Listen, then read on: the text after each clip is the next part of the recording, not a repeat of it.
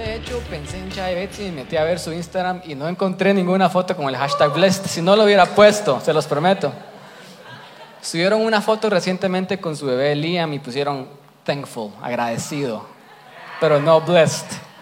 Pero a veces usamos esta palabra para hablar de los momentos bonitos de nuestra vida, cuando estamos en un momento donde tenemos una epifanía de que nuestra vida es bendecida.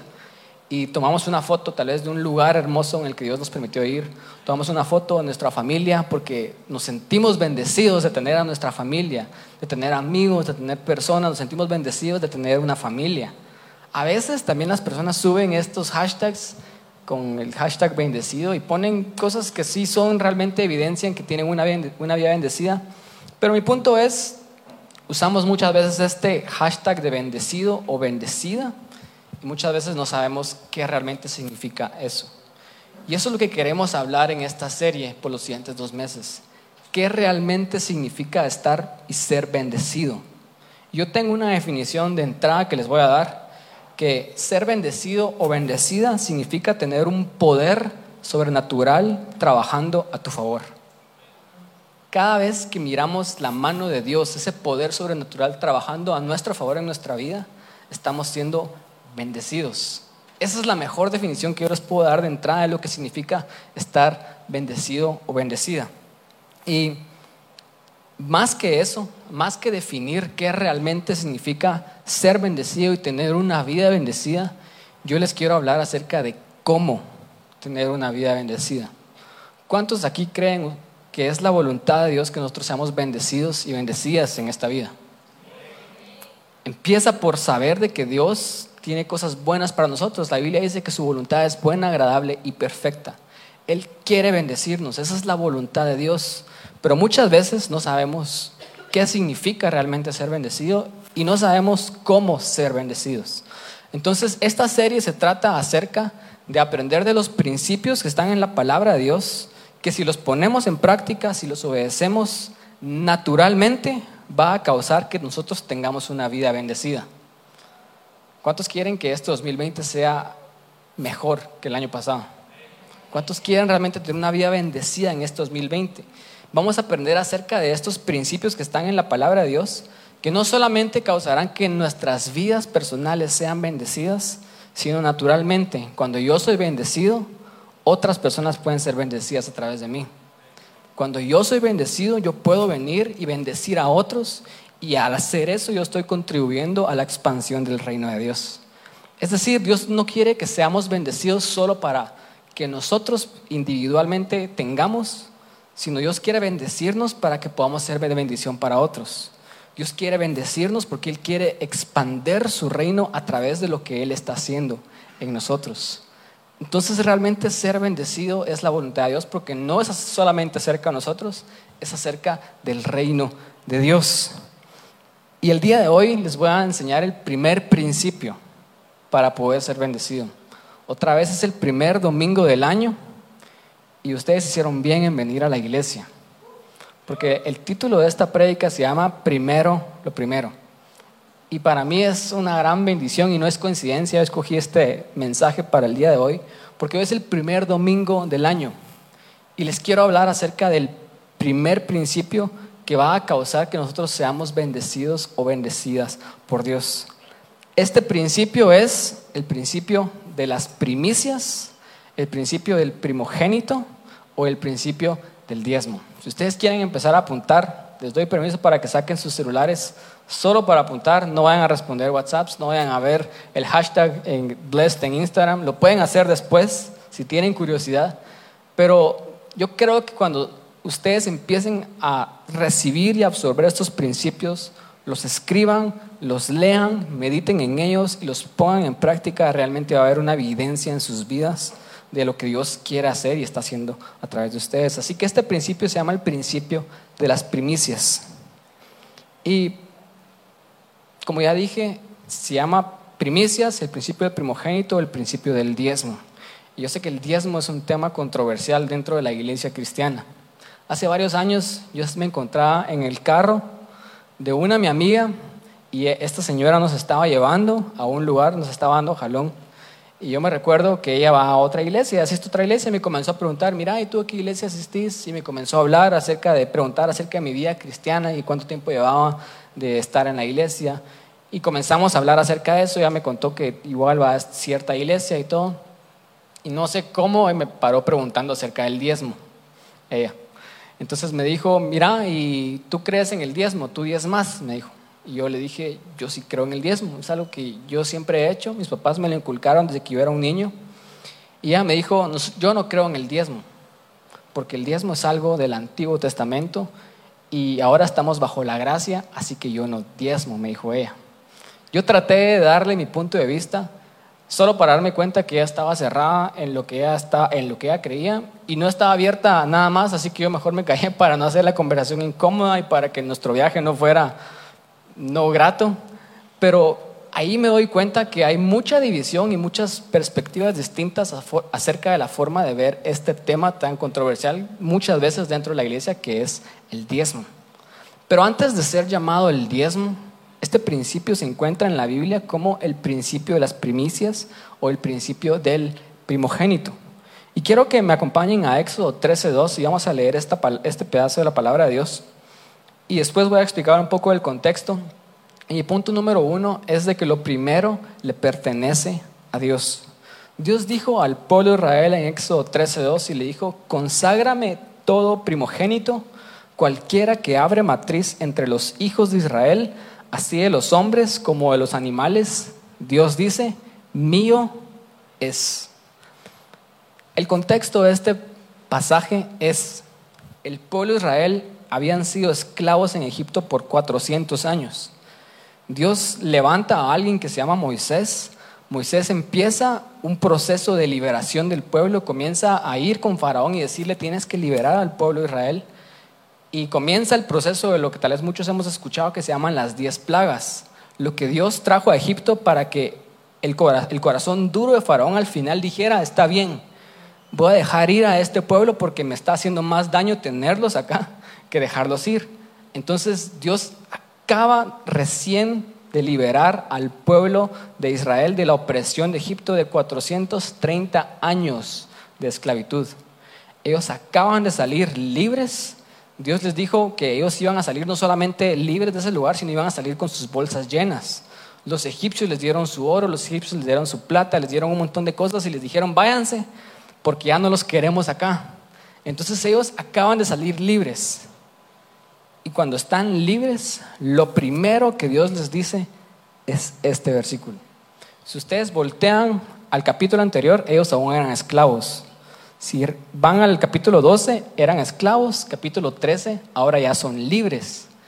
Y la primera instrucción que Dios les da a ellos como pueblo libre es este versículo. Es lo primero que Dios les dice. Y Él les dice, conságrenme todo primogénito, es decir, demen a todos sus primogénitos. Cualquiera que abre matriz, Dios dice, sean humanos o sean animales. Dios dice, el primogénito es mío. Y desde acá Dios empieza a hablar acerca de ese principio de las primicias que yo les quiero hablar el día de hoy. Dios dice, todo esto, lo que nace primero, es mío, le pertenece a Dios. De hecho, Dios dice esta palabra, esta frase, el primogénito es mío, 16 veces más al pueblo de Israel en el camino por el desierto. 16 veces más. Y antes de empezar hablando de esto, no sé si ustedes sabían de que hay 500 versículos en la palabra de Dios acerca de la oración. ¿Ustedes creen que es bueno orar? Si la Biblia habla 500 veces acerca de la oración, yo creo que es bueno orar, ¿o no? Hay 500 versículos acerca concerniente de la fe. ¿Ustedes creen que es bueno tener fe? Definitivamente. Ustedes sabían que hay dos mil versículos acerca de las finanzas y las posesiones en la tierra. ¿Ustedes creen que es bueno poner en práctica los principios de las finanzas que Dios tiene en su palabra? Dos mil comparado con 500 de la oración y 500 de la fe. Ustedes saben que el 42% de las parábolas que Jesús dio eran acerca de las posesiones y el dinero. Es decir, de 38 parábolas que Jesús dio, 16 hablaban acerca de las posesiones y el dinero. Yo creo que las finanzas y el tema de cómo ponemos nosotros en práctica nuestras finanzas es importante para Dios. Porque si no, nos tuviera tantas veces en la palabra de Dios. Entonces Dios le dice al pueblo de Israel, tienes que consagrarme todo primogénito, cualquiera que abre matriz de los hombres como de los animales es mío. Y Dios sigue ampliando este versículo, este tema en el versículo 12 y él dice, dedicarás a Jehová todo aquel que abriere matriz, Éxodo 13, 12 y 13. Y dice, y asimismo todo primer nacido de tus animales, los machos serán de Jehová. Mas todo primogénito de asno redimirás con un cordero, y si no lo redimieres, quebrarás su cerviz, y también redimirás el primogénito de tus hijos. Yo sé que los estoy perdiendo, porque son muchos versículos extraños y antiguos que están en Antiguo Testamento que no los habíamos leído tal vez nunca en la vida. Pero básicamente lo que Dios está diciendo es esto. El, primer principio que le da al pueblo Israel es este principio de las primicias. Y él dice, todos los primogénitos son míos. Eso es lo que Dios dice. Y lo que ustedes tienen que hacer es que ustedes tienen que hacer dos cosas. O consagran el primogénito y me lo dan en sacrificio a mí, o si no lo pueden consagrar porque es un animal inmundo, ustedes lo tienen que redimir con un animal puro. Entonces, el pueblo de Israel obviamente no tenía la gracia que nosotros tenemos en este momento, Jesús no había venido. Y la forma en la que ellos expiaban sus pecados, la forma en la que ellos eran perdonados de sus pecados era a través de ofrecer sacrificios. Entonces cada vez que ellos eran bendecidos por Dios, con un animal puro como lo eran las ovejas, ellos tenían que dedicar ese animal a Dios. Lo primero que tenían que hacer era dar la primer parte a Dios. Si el animal era impuro, por ejemplo, aquí la Biblia habla que si era un burro, por ejemplo, que no podían sacrificar burros, ellos tenían que redimir ese burro con un animal puro. Ellos tenían que darlo o redimirlo. Eso era lo que ellos tenían que hacer. Yo mencioné este ejemplo a algunos de ustedes hace poco, pero ahorita que yo me fui de vacaciones el mes pasado y tuvimos la oportunidad con mi esposa de ir a Perú, hashtag blessed, y cuando estábamos en Perú recibimos varios tours acerca de todo lo que estaba pasando y lo que había pasado, perdón, en, esa civilización antigua que ellos tienen, que son los incas. Íbamos a visitar templos, íbamos a visitar eh, las, las ruinas y todas las grandes ciudades que los incas habían dejado. Y de repente llegábamos a esos lugares donde se ofrecían sacrificios. Y, las, y había un, un guía de turismo que nos estaba hablando de la historia. Y yo percibí de que esta persona tenía cierto rencor hacia la iglesia católica, porque hablaba mucho en contra de la iglesia católica. Pero cuando él estaba explicando, él decía, este era el lugar donde los incas venían y ponían sus sacrificios. Y la creencia de los incas era de que ellos daban un animal para que sus dioses les dieran algo a cambio. Por ejemplo, ellos venían y ofrecían una alpaca o una llama al dios del sol para que el sol les diera un buen clima.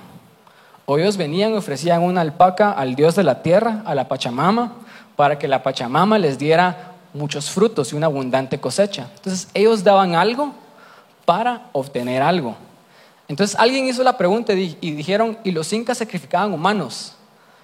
Y este tour, este guía de, tour, de, turista, dijo, tal vez como con un poco de pena, porque él no quería ofender, porque sacrificar humanos suena muy grotesco y muy duro. Y él no quería hablar tal vez mal acerca de los incas, y él dijo, sí, ellos sacrificaban humanos a veces, dijo él, pero solo cuando los casos eran extremos, por ejemplo, que había un terremoto o había una sequía o había algo extremo, entonces ellos venían y ofrecían estos sacrificios humanos. Y las personas dijeron, ¿y a quiénes ofrecían? Y él dijo, usualmente ofrecían a niños, pero estos niños eran preparados desde su niñez y ellos se ofrecían voluntariamente, dijo este guía.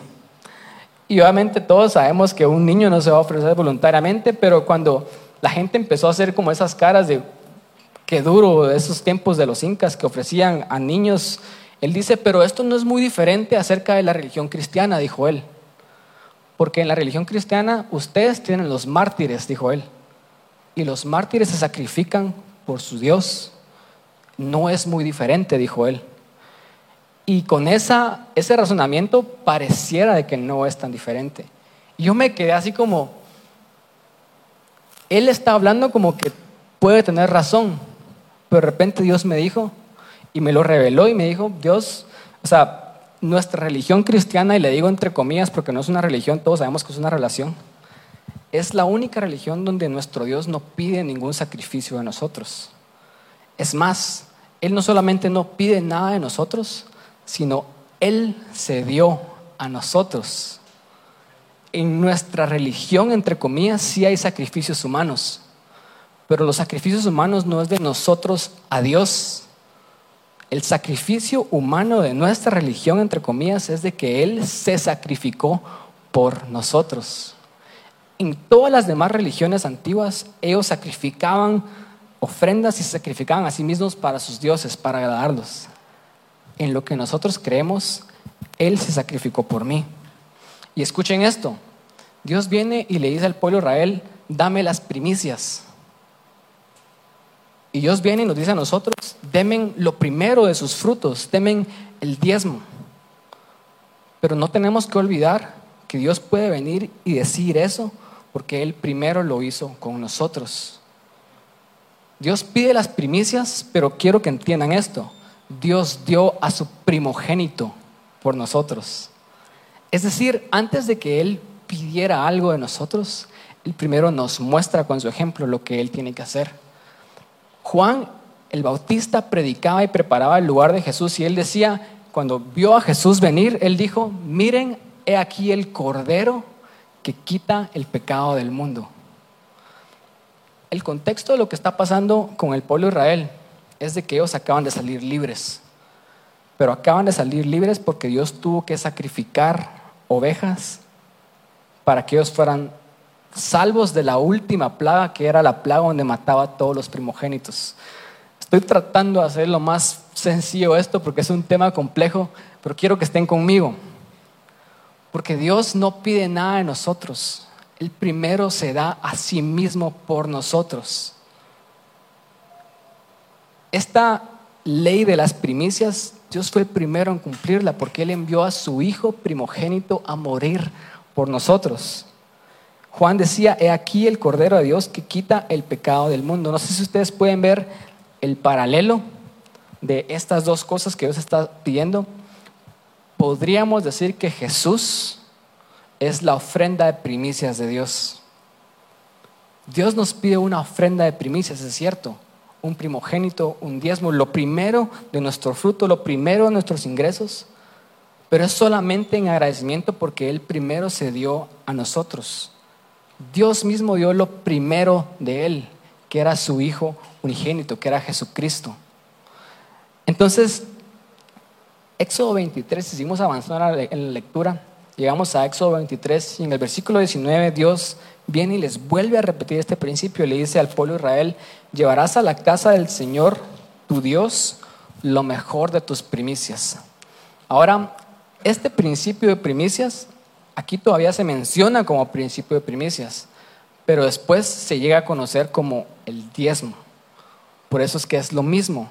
Entonces viene Dios y le dice, tienes que ir a la casa del Señor tu Dios y le tienes que traer lo mejor de tus primicias. La primer parte las primicias. Entonces el diezmo llegó a convertirse como el principio de las primicias. El diezmo es la décima parte, ¿verdad? Es cierto, es la décima parte de nuestros ingresos, pero el diezmo no es la última parte. El diezmo es la primer parte. El diezmo es el 10%. Pero el diezmo no es la última, el último 10%, el diezmo es el primer 10%. Y Dios viene y le dice, llevarás a la casa del Señor tu Dios lo mejor de tus primicias. Dios nos dio su diezmo a nosotros. Lo mejor que Él tenía, que era su Hijo unigénito, que era Él mismo Dios nos da bendiciones, es cierto, pero lo mejor que nos pudo haber dado es que Él se dio por nosotros Él mismo. Él dio lo mejor que Él tenía. Jesús es la ofrenda de primicias de Dios. Jesús es el diezmo de Dios dado a quienes? A nosotros los seres humanos y por eso es que tiene sentido en mi mente cuando Pablo decía cosas como, si Dios no les dio a su hijo unigénito, a su hijo primogénito, ¿cómo no les va a dar también juntamente con él todas las cosas? Porque si Él ya dio lo mejor que Él tenía, ¿cómo Él no te va a dar un mejor trabajo y un mejor empleo? ¿Cómo Él no te va a dar para que pagues tus deudas y vivas bien en esta tierra, para que tengas lo suficiente para bendecir a otras personas? ¿Qué es el dinero comparado con Jesús? No es nada. Y Pablo dice, si Él ya nos dio su mejor ofrenda, sus primicias, su diezmo, ¿cómo Él también nos va a dar juntamente con Él todas las demás cosas? Cuando damos nuestro mejor a Dios, la primera parte, darle cualquier otra cosa que viene detrás es fácil. Y eso es lo que Dios está haciendo. Y si regresamos un poco atrás en la historia, yo ya mencioné esto, pero cuando el pueblo de Dios les da les fue dado este mandamiento, ellos acaban de salir de esclavos de Egipto. Y si ustedes se recuerdan, y si no se recuerdan, se los voy a contar. La última plaga que Dios trajo a Egipto, que causó de que ellos salieran libres, fue la plaga donde Dios mata a todos los primogénitos en Egipto. Y estos son los versículos que causan problemas en nuestra mente y que la gente que no entiende el contexto y que no lee a cabalidad la Biblia y que no sabe que la Biblia es una revelación progresiva, usan para decir de que Dios es malo. Entonces la gente viene y comienzan a decir, pero es que Dios en el Antiguo Testamento mataba primogénitos. Y sí es cierto, Él lo hizo con los, en Egipto. Y Él estaba demostrando un principio. El principio era este, que todo lo primero es de Él. Dios dice, traigan las ofrendas de las primicias porque lo primero mío es. Esa fue la forma en la que Dios pudo justificar llevar la última plaga a Egipto. Porque lo primogénito era de Él. Y si es de Él, Él lo puede tomar. Ahora no sé si ustedes se recuerdan de esa plaga, pero todos los primogénitos de Egipto murieron. No solamente los humanos, sino todos los animales de los egipcios también murieron. Es decir, no solamente los humanos estaban llorando esa noche, sino las vacas y las ovejas también estaban llorando por sus primogénitos y sus crías que habían muerto también. Pero no murió, no murió ninguno de los del pueblo de Israel. Y no sé si ustedes se recuerdan por qué, pero Dios le dijo a Moisés, para que no llegue la muerte de los primogénitos a ti, tienes que sacrificar un cordero. Vas a celebrar la Pascua, eso es cierto, pero vas a agarrar la sangre del cordero y la vas a poner sobre los dinteles y los postes de tu casa.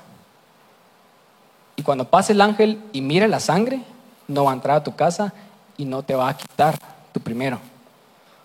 La sangre te va a cubrir. Y ellos obedecieron al pie de la letra y ni un solo primogénito de Israel murieron. Entonces ustedes pueden ver que Dios estaba revelando ya lo que Él iba a hacer con nosotros. Cuando Él mandó a su Hijo Jesucristo a morir por nosotros, esa sangre ahora nos cubre a nosotros. Ahora nuestra casa está segura. Y si yo vengo y yo agarro su sangre y cubro mi casa, yo estoy protegiendo lo primero que está en mi vida, porque lo primero es de Él.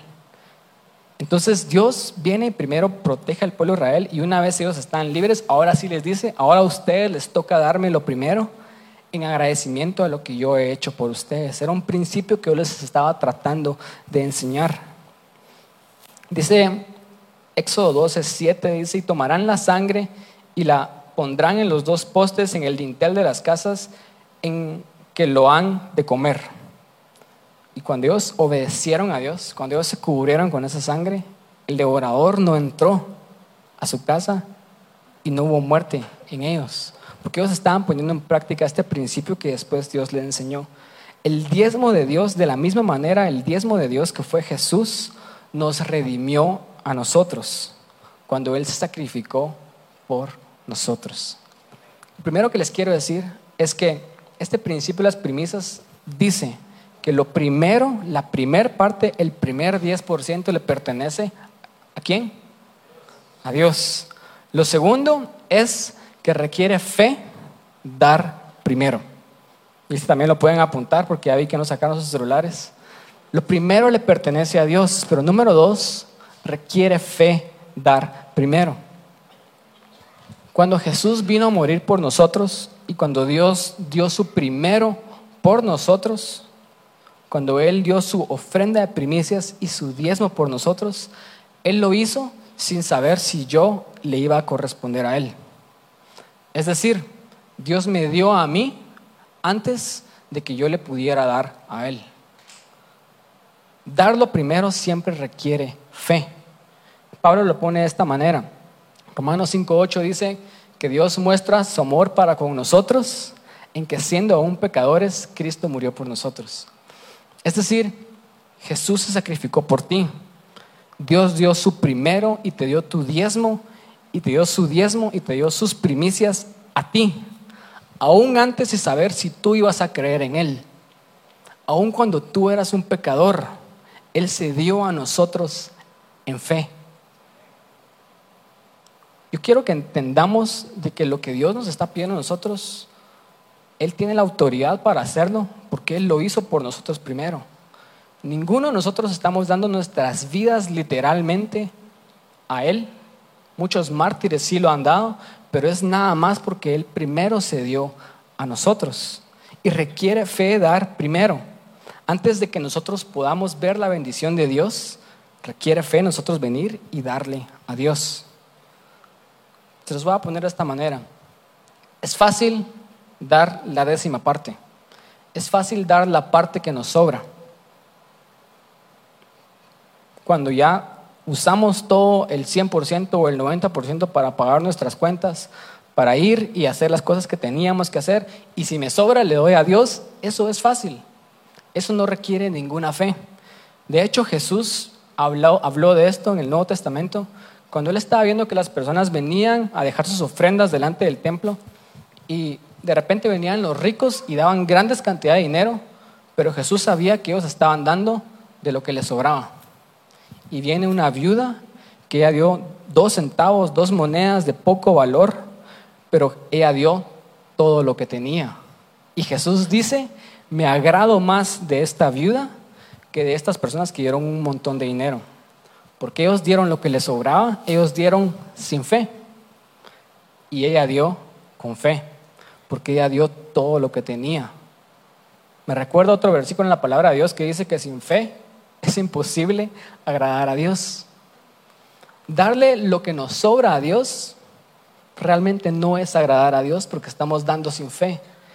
Dar la primer parte cuando no sabemos si nos va a alcanzar, eso es lo que realmente requiere fe. Esa es la ofrenda que realmente agrada a Dios. Y cuando les menciono el ejemplo de Jesús, no estoy hablando del Antiguo Testamento, estoy hablando de un ejemplo del Nuevo Testamento para los que todavía piensan que el diezmo es para el Antiguo Testamento. La ofrenda que agradó a Jesús ver fue la que fue dada con fe. Yo no sé la historia de esta viuda, pero tal vez esta viuda era lo único, la Biblia dice que era todo lo que tenía y tal vez inmediatamente que ella lo recibió, ella lo dio. Y estoy seguro que cuando ella dio, Dios le devolvió. Y Dios la siguió bendiciendo. Ella agradó a Dios porque ella dio con fe. Lo primero que se da nunca se pierde y lo primero que no se da siempre se pierde.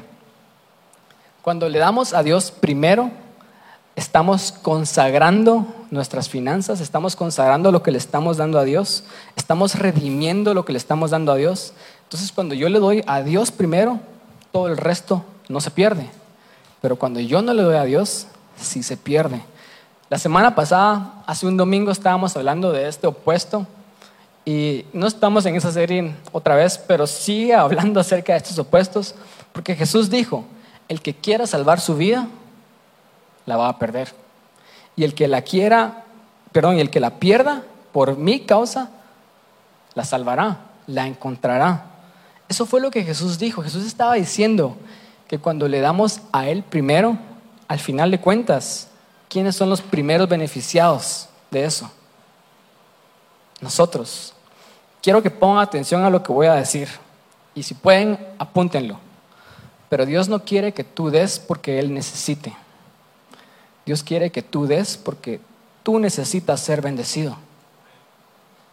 Cuando le damos a Dios primero, todo lo demás no se pierde. Dios lo redime, Dios lo consagra. Cuando no le damos a Dios primero, todo lo demás sí se pierde. Ese es el principio que Dios estaba tratando de hablar. En el Antiguo Testamento, cuando el pueblo de Israel daban sus ofrendas y Dios les pide dar lo primero que ellos reciben, requería fe dar eso, porque si ellos daban cosechas, esa era la primera cosecha que recibían.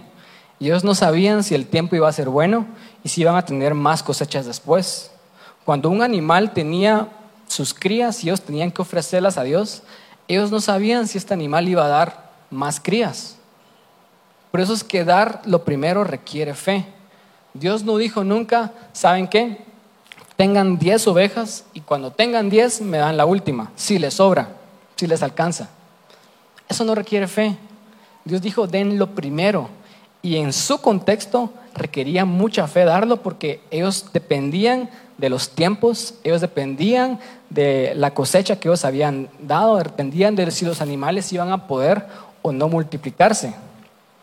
Tal vez dar el diezmo para los que tenemos un sueldo fijo es un poco más fácil, porque cuando lo recibimos tenemos que apartar la primer parte, el 10%, y darlo, y nos quedamos inmediatamente con el 90%. Pero para todos aquellos que también somos emprendedores, requiere también bastante fe, o más fe, darle a Dios primero. Porque recibimos un negocio y venimos y le damos a Dios de ese negocio, pero no sabemos si vamos a tener más negocios después durante el mes, porque no dependemos de un sueldo fijo. Pero lo que estamos haciendo acá es agradando a Dios con nuestra fe. Y lo hacemos en agradecimiento porque Él primero se dio a nosotros a través de dar a su Hijo en la cruz. Requiere fe dar primero. Y dar nuestro primero a Dios es el verdadero diezmo. Yo creo que es por eso que muchos cristianos no experimentan la bendición del diezmo porque no entienden que el diezmo no es solamente el 10%. Muchos creemos de que el diezmo es, si me alcanza le doy a Dios el 10%. O es voy a pagar todo lo que tenga que pagar y al final le voy a dar a Dios el 10%. El diezmo es, el verdadero diezmo es darle a Dios primero significa que damos a Dios antes de saber si vamos a tener lo suficiente. Yo tengo un negocio y yo tengo que pagar a muchas personas. Tal vez no son tantas personas, pero para mí son muchas personas. Yo tengo que hacer un montón de pagos, tengo que pagar varias rentas, tengo que pagar varios servicios, por lo menos pago unos cuatro o cinco servicios de Tigo, por ejemplo, de, internet y, cable y todo eso. Entonces, mis gastos fijos son bastante altos. Y yo me tengo que manejar bastante bien en mis finanzas, porque si yo no manejo bien mis finanzas, yo fácilmente puedo gastar en algo más y quedarme sin pagar las cosas que son importantes.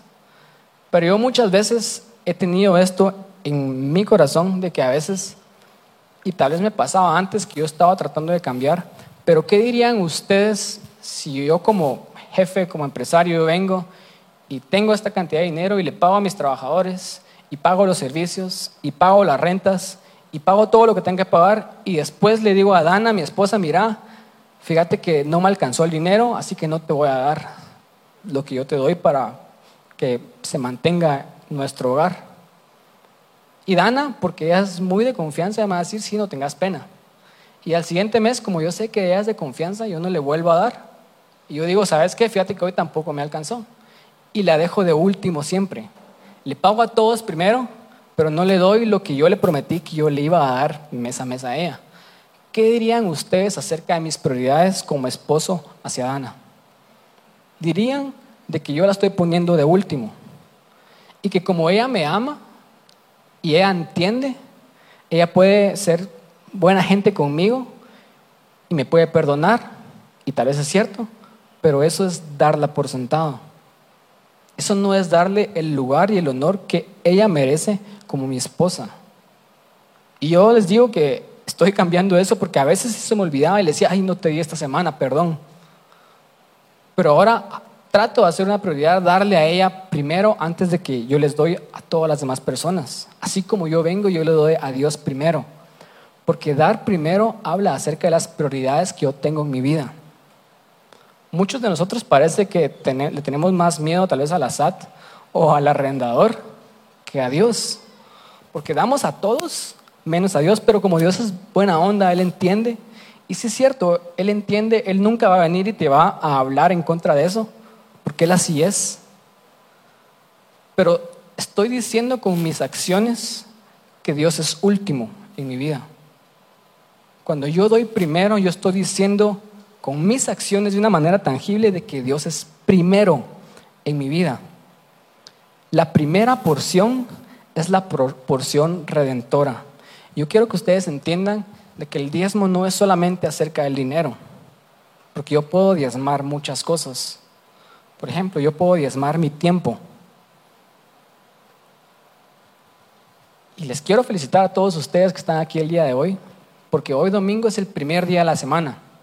La semana no empieza el lunes, la semana empieza el domingo. Y cuando ustedes vienen a la iglesia, ustedes le están diciendo a Dios, Dios, tú sos primero en mi vida. Antes de ir a trabajar, antes de ir a hacer cualquier cosa, yo voy a darte mi primer momento de mi semana e ir a la iglesia y buscarte. Con nuestro tiempo le podemos decir a Dios también de que Él es primero. Muchas personas, para muchas personas, su semana empieza el lunes, por ejemplo.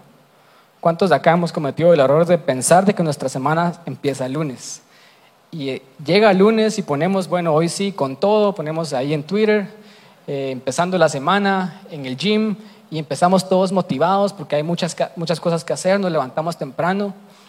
Pero si tenemos la mentalidad de que nuestra semana empieza el lunes, le estamos dando lo primero de nuestra semana a nosotros mismos, a cumplir nuestros sueños, a hacer las cosas que tenemos que hacer, el trabajo que tenemos que hacer. Todo eso es bueno, no estoy diciendo que sea malo, pero habla mucho acerca de tus prioridades. Si tu semana empieza el lunes, tu prioridad sos tú. Si para nosotros nuestra semana empieza con darle a Dios nuestra primera parte de nuestro tiempo y venir a la iglesia y buscarle y adorarlo, estamos diciendo con nuestras acciones que nuestra prioridad es Dios. Para muchas personas también su semana empieza el viernes. Y obviamente no les estoy hablando a todos ustedes porque ustedes están acá. Estoy hablando a la gente que nos está viendo en línea. Son bromas también, no estoy hablando a nadie. Pero para muchas personas la gente, nuestra semana empieza el viernes y el viernes es donde ellos dicen, bueno, hoy sí, ¿qué hacemos? Vámonos de viaje, vámonos a Antigua, vámonos al puerto, sale esto, sale lo otro. Ellos le están dando su primer porción de su tiempo al entretenimiento, a relajarse, a descansar.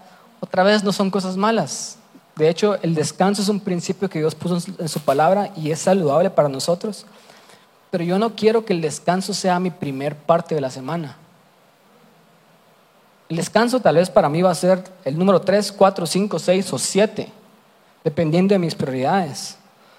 Pero yo quiero que la primera parte de mi semana sea dedicada a Dios y por eso es que yo vengo acá todos los domingos.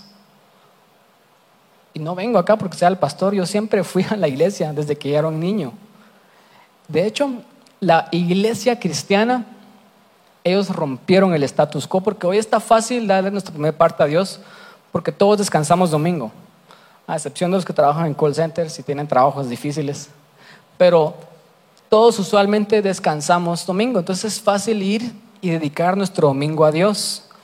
Pero imaginémonos a la iglesia primitiva, a la iglesia del Nuevo Testamento. Ellos acaban de salir de una religión, ellos acaban de salir de la ley, donde ellos descansaban y guardaban el sábado. Y ahora ellos dicen, tenemos que empezar a guardar el domingo. No la última parte, el sábado es el séptimo día. Yo no le quiero dar a Dios mi última parte. Yo le quiero dar a Dios mi primer parte. Jesús resucitó el primer día de la semana. Entonces ellos hicieron cambios serios en su rutina. Ellos fueron con sus jefes griegos y romanos y dijeron, jefe, si me da permiso, yo no quiero descansar sábado. Yo quiero descansar domingo. Y el jefe todo confundido les decía, pero tú sos un judío, se supone que tienes que guardar el sábado. Y ellos dijeron, no, yo no le quiero dar mi última parte a Dios, yo le quiero dar la primer parte. Y se empezaron a juntar y a reunir el primer domingo de la semana. Ellos estaban dando su primero a Dios en adoración. Venir a la iglesia cada domingo es diezmar nuestro tiempo a Dios. Es darle a Dios la primer parte. No sé quién fue el que le dijo esto a Josué aquí en la, en la oración, que dijo, este año lo quiero empezar diferente. Quiero empezar buscando a Dios cada primer día de la semana porque le quiero dar a Dios lo primero, lo mejor. Eso es lo que verdaderamente significa el diezmo. La primer porción es la que puede ser redimida. Y Éxodo 23, 19, ya lo leímos, dice lo siguiente. Llevarás a la casa del Señor tu Dios lo mejor de tus primicias. No es la última parte, no es la parte que nos sobra, la parte que es fácil dar, es lo primero y lo mejor. Y quiero que noten que la Biblia también dice, llevarás a la casa del Señor. Yo conocí a alguien que me dijo, es que yo diezmo a los pobres, yo diezmo a una organización, eso está bien, qué bueno que das a organizaciones, eso lo deberíamos hacer todos, yo lo hago, pero yo lo hago más allá de lo que yo le doy a Dios primero. Y muchas personas tal vez en sus mentes esto es un poco difícil de comprender y tal vez, no sé si ustedes lo han dicho o han escuchado personas que lo dicen, que dicen, estás malgastando tu dinero cuando lo das a la iglesia. Las personas dicen esto, y dicen, mejor usar ese dinero y se lo das a los pobres. Pero ¿saben qué personas son las que dicen eso? Las personas que no dan. Si ustedes les preguntan a ellos, ¿y tú cuánto das a los pobres? Yo no doy nada a los pobres. Pero ellos andan juzgando cómo nosotros tenemos que administrar y usar nuestro dinero. De hecho, hubo una persona en la Biblia, en el Nuevo Testamento, que dijo, qué desperdicio de ofrenda la que se está dando. Mejor se hubiera vendido este perfume que es derramado a los pies de Jesús y se hubiera repartido para los pobres. ¿Saben quién dijo eso? Un ladrón, Judas. Judas dijo, la persona que robaba de la tesorería de Jesús, dijo, qué desperdicio darle a Dios. Mejor vendámoslo y lo repartimos a los pobres. Porque las personas no entienden que nosotros damos porque es parte de nuestra oración a Dios. Y solo los que no saben dar, los que no entienden cómo dar, los que de alguna manera inclusive roban, son las personas que dicen que desperdicio darle nuestras ofrendas y nuestros diezmos a Dios. Los diezmos, dice la palabra, que son para traer en la casa del Señor. Levítico 27:30 dice, y el diezmo de la tierra, de la simiente de la tierra, como el fruto de los árboles de Jehová, es, es cosa dedicada a Jehová. Nuevamente es un versículo solo para reforzar lo que Dios está diciendo acerca del principio de las, de las primicias. Si nos recordamos acerca de Abraham, Dios le pidió a Abraham que sacrificara a su unigénito, a su primogénito, Isaac. Dios no le dijo a Abraham, mira, Abraham, quiero que tengas diez hijos y que cuando tengas diez me des el último. Porque eso hubiera sido fácil. Dios le dijo a, Abraham, quiero que me sacrifiques a tu primogénito, al hijo de la promesa que te costó 25 años creer que lo tendrías. A él quiero que me sacrifiques. Obviamente Dios al final lo paró y le dijo, oye Abraham, era una broma. Te estamos grabando, no te lo tomes tan a serio. Era una prueba del corazón. Quería ver si estabas dispuesto a darle tu mejor ofrenda a Dios. Y Abraham pasó la prueba. De hecho, Hebreos dice que Abraham es padre de la fe, porque requiere fe dar a Dios primero. Y similarmente es lo que Dios pide de nosotros. Dios pide lo primero porque Él está probando nuestros corazones. ¿En dónde están nuestros corazones? Si tú me dices que tienes a Dios primero en tu vida, entonces déjame ver tu cuenta bancaria. La forma en cómo administramos el dinero dice mucho acerca de nuestras prioridades y qué es primero en nuestra vida. Similarmente, la forma en cómo administramos nuestro tiempo dice mucho cómo están nuestras prioridades y quién es más importante en mi vida. Tal vez le damos más al trabajo, al entretenimiento, a otras personas que a Dios. Si queremos poner a Dios primero, empecemos le dando a Él primero. Y lo último que quiero compartir es el día de hoy, punto número tres, si, si siguen apuntando y siguen conmigo, es que lo primero es bendecido. Proverbios 3 del 9 al 10 dice lo siguiente, honra a Jehová con tus bienes y otra vez esta palabra, con las primicias, lo primero de todos tus frutos. Y el resultado es que serán llenos tus graneros con abundancia y tus lagares rebosarán de mosto. Dios les está hablando aquí a agricultores, a personas que cosechan y tienen frutos y tienen lagares, pero el principio es el mismo. Si le damos a Dios nuestro dinero, nuestros cheques de primero, Él promete de que Él nos va a devolver abundantemente. Porque cuando le damos lo primero a Dios, Él redime y consagra el resto. Es un principio que está a lo largo de la palabra de Dios. Y si hay bendición en dar, eso quiere decir que hay maldición en no dar. Cuando yo no doy a Dios lo que le corresponde, yo estoy trayendo maldición a mi vida. Tal vez ustedes se preguntan, Dios es dueño de todo, Dios es el creador del universo, yo realmente no le puedo ni dar a Él ni quitar a Él. Tal vez muchos pueden decir acá, yo no le puedo robar a Dios. Y hay una pregunta similar en la Biblia. Perdón le estoy dando muchos contenidos, muchos versículos. La pueden volver a escuchar en online para procesarla nuevamente. Pero hay una pregunta similar donde unas personas, el pueblo Israel le dijo a Dios, Dios, ¿en qué te hemos robado?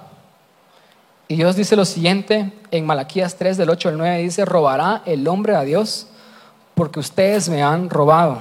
Y ustedes dijeron, Dios, ¿en qué te hemos robado? Y Dios dice, en vuestros diezmos y ofrendas. Por eso ustedes son malditos con maldición, porque ustedes, la nación entera, me han robado. ¿Cómo así que le podemos robar a Dios?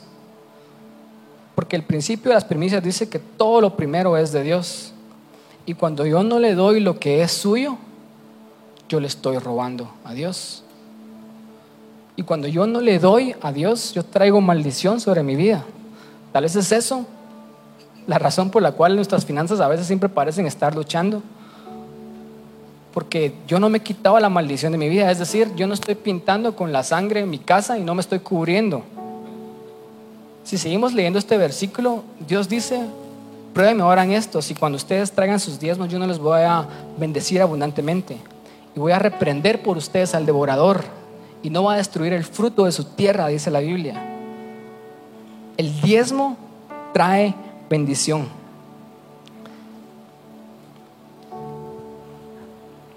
De hecho, este pasaje de los diezmos y las ofrendas van a lo largo no solamente desde Éxodo, sino van desde Génesis hasta el Nuevo Testamento. Es un principio que trasciende la ley. No sé si ustedes se recuerdan y perdón que son muchos versículos, pero les voy a leer otro. Génesis 4, del 3 al 5. Dice, y aconteció que andando el tiempo que Caín trajo del fruto de la tierra una ofrenda a Jehová.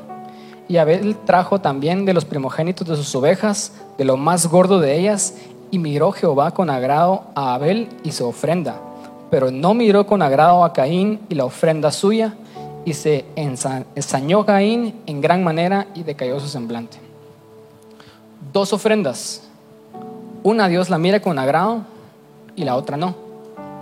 La de Abel, Dios la vio con agrado y quiero que noten esto. La Biblia dice que él trajo de los primogénitos de sus ovejas y de lo más gordo. Abel trajo lo primero a Dios. Cuando sus ovejas dieron ovejitas, Abel trajo lo primero a Dios y lo más hermoso. Él no dijo, como se va a sacrificar y se va a perder, le voy a dar esta ovejita que tiene la pata quebrada y que no me va a servir para reproducirse, esa le voy a, le voy a dar a Dios. Abel no dijo eso. Abel dijo, le voy a dar la más fuerte, la que probablemente me iba a traer más crías la primera, la mejor. Esa fue la ofrenda que Dios vio con agrado de parte de Abel. Esto es muchísimo antes de Moisés. El diezmo no es ley. El diezmo está desde Génesis 4. Pero Caín dice la Biblia que andando el tiempo, dice que Caín trajo del fruto de su tierra una ofrenda para Jehová. Eso quiere decir que andando el tiempo, Abel la trajo primero y cuando Caín vio que su hermano había traído una ofrenda con Dios, a Dios, él dijo, bueno, ahora tengo que llevar una ofrenda a Dios, pues porque este me hizo ver mal. Como cuando ustedes ahorita en Navidad recibieron un regalo a alguien que pensó en ustedes porque los ama y ustedes dijeron, ay, muchas gracias, pero en, sus mentes ustedes estaban diciendo que, claro, ahora tengo que comprar algo a esta persona. Y para salir del paso, ustedes fueron a Dollar City y compraron lo más barato, o fueron a la Megapaca y compraron algo viejo y lo hicieron pasar como nuevo. Porque ustedes nada más querían no quedar mal, pero no tenían en su corazón el dar una ofrenda de agradecimiento. Pero la otra persona sí. Y nosotros podemos ver cuando recibimos regalos quién realmente se tomó el tiempo y se esmeró en darle un buen regalo a alguien por lo que le costó, por el detalle, pero alguien sabe que en esos intercambios compran lo que supuestamente costaba 100 quetzales, que era el mínimo, pero ustedes saben que realmente costó 30 quetzales porque lo compraron en un lugar barato. Ustedes saben identificar quién da solo por salir del paso y quién da por agradar. Dios igual, porque Dios no mira la cantidad de nuestro dinero, Él mira el corazón y la forma en la que damos nuestro dinero. Pero es que Jesús no se impresionó por la gran ofrenda de estas personas ricas, sino se impresionó por los centavos de una mujer que era todo lo que tenía. Porque no importa la cantidad, lo que le importa a Dios es la actitud del corazón.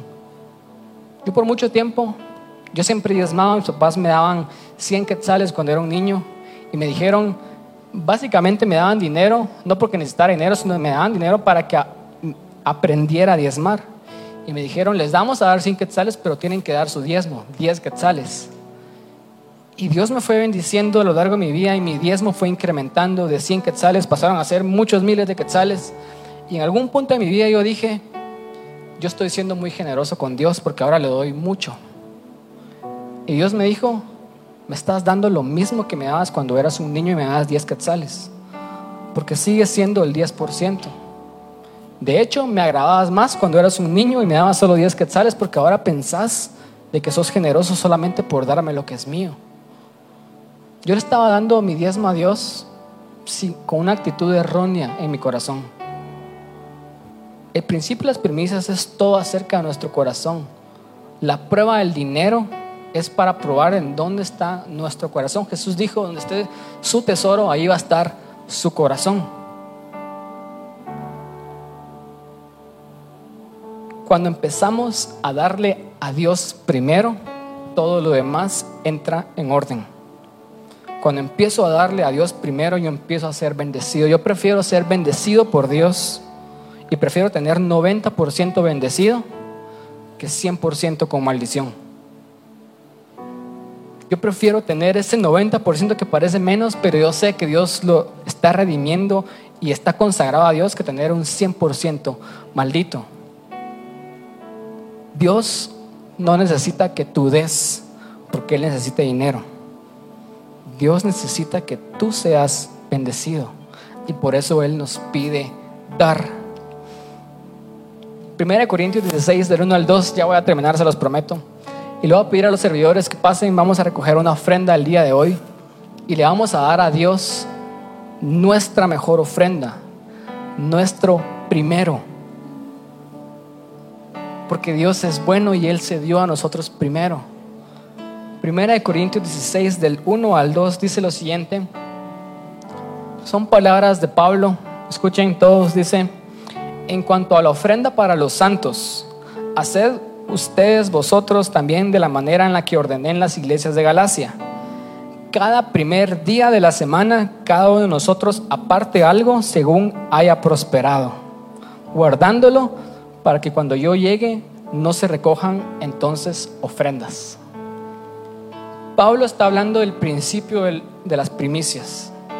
Él no dice la palabra diezmo acá, pero está diciendo, cada primer día de la semana, aparten algo según hayan prosperado durante la semana.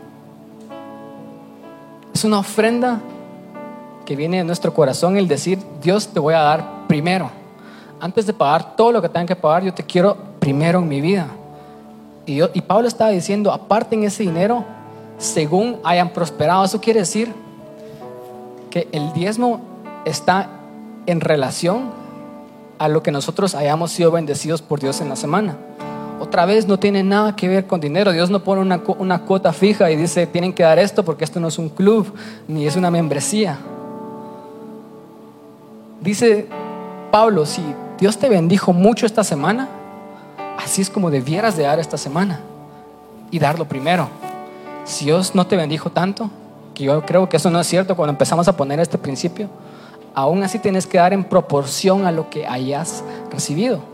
Y Pablo termina diciendo dice, para que cuando yo llegue no se tengan que recoger ofrendas. Yo fui a una iglesia en Estados Unidos donde no recogían ofrendas y solo tenían unas cajas al fondo donde la gente ya sabía que tenían que dar y daban sus ofrendas sin que les pidieran ofrendas.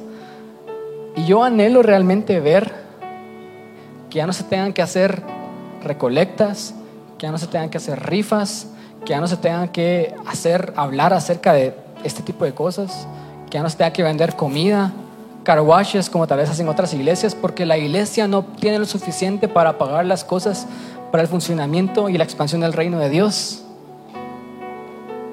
Yo anhelo ver el día en que todos damos en proporción directa a lo que Dios nos ha bendecido, porque sabemos de que dar es una bendición y que le damos en agradecimiento por lo mucho que Él nos ha dado a nosotros. Yo anhelo ver ese día. Hay una estadística en Estados Unidos que dice que solo que de toda la iglesia cristiana evangélica de Estados Unidos, las personas dan nada más el 1.7% de sus ingresos. Estoy hablando de un país donde usualmente tienen la característica que son más generosos que nosotros latinos. Los estadounidenses solo dan 1.7% de sus ingresos a Dios. Tal vez la estadística podría ser un poco más baja acá en Latinoamérica. ¿Se imaginan lo que la iglesia de Cristo pudiera hacer si todos diéramos nuestro 10% fielmente a Dios, ya estaríamos en otro lugar. ¿De qué ratos? Tendríamos el mejor equipo, estaríamos ayudando a más personas. Quiero mencionar esto y no lo quiero mencionar para avergonzar a las personas involucradas en esto, pero hace unas semanas una familia de nuestra congregación tenía necesidad y no podían pagar su renta. Y muchos de esta iglesia dimos extravagantemente para que ellos pagaran su renta. Y ellos pagaron sus rentas. Es decir, este dinero que se da a las iglesias es para bendecir a otras personas. Y si tuviéramos la cantidad del 10% de nuestros ingresos, podríamos bendecir a más personas. La iglesia podría hacer más viajes misioneros, podría ir a lugares donde el Evangelio no ha llegado, podría traducir Biblias, libros, la iglesia realmente traería avivamiento al mundo cuando los santos entiendan de que lo primero es de Dios.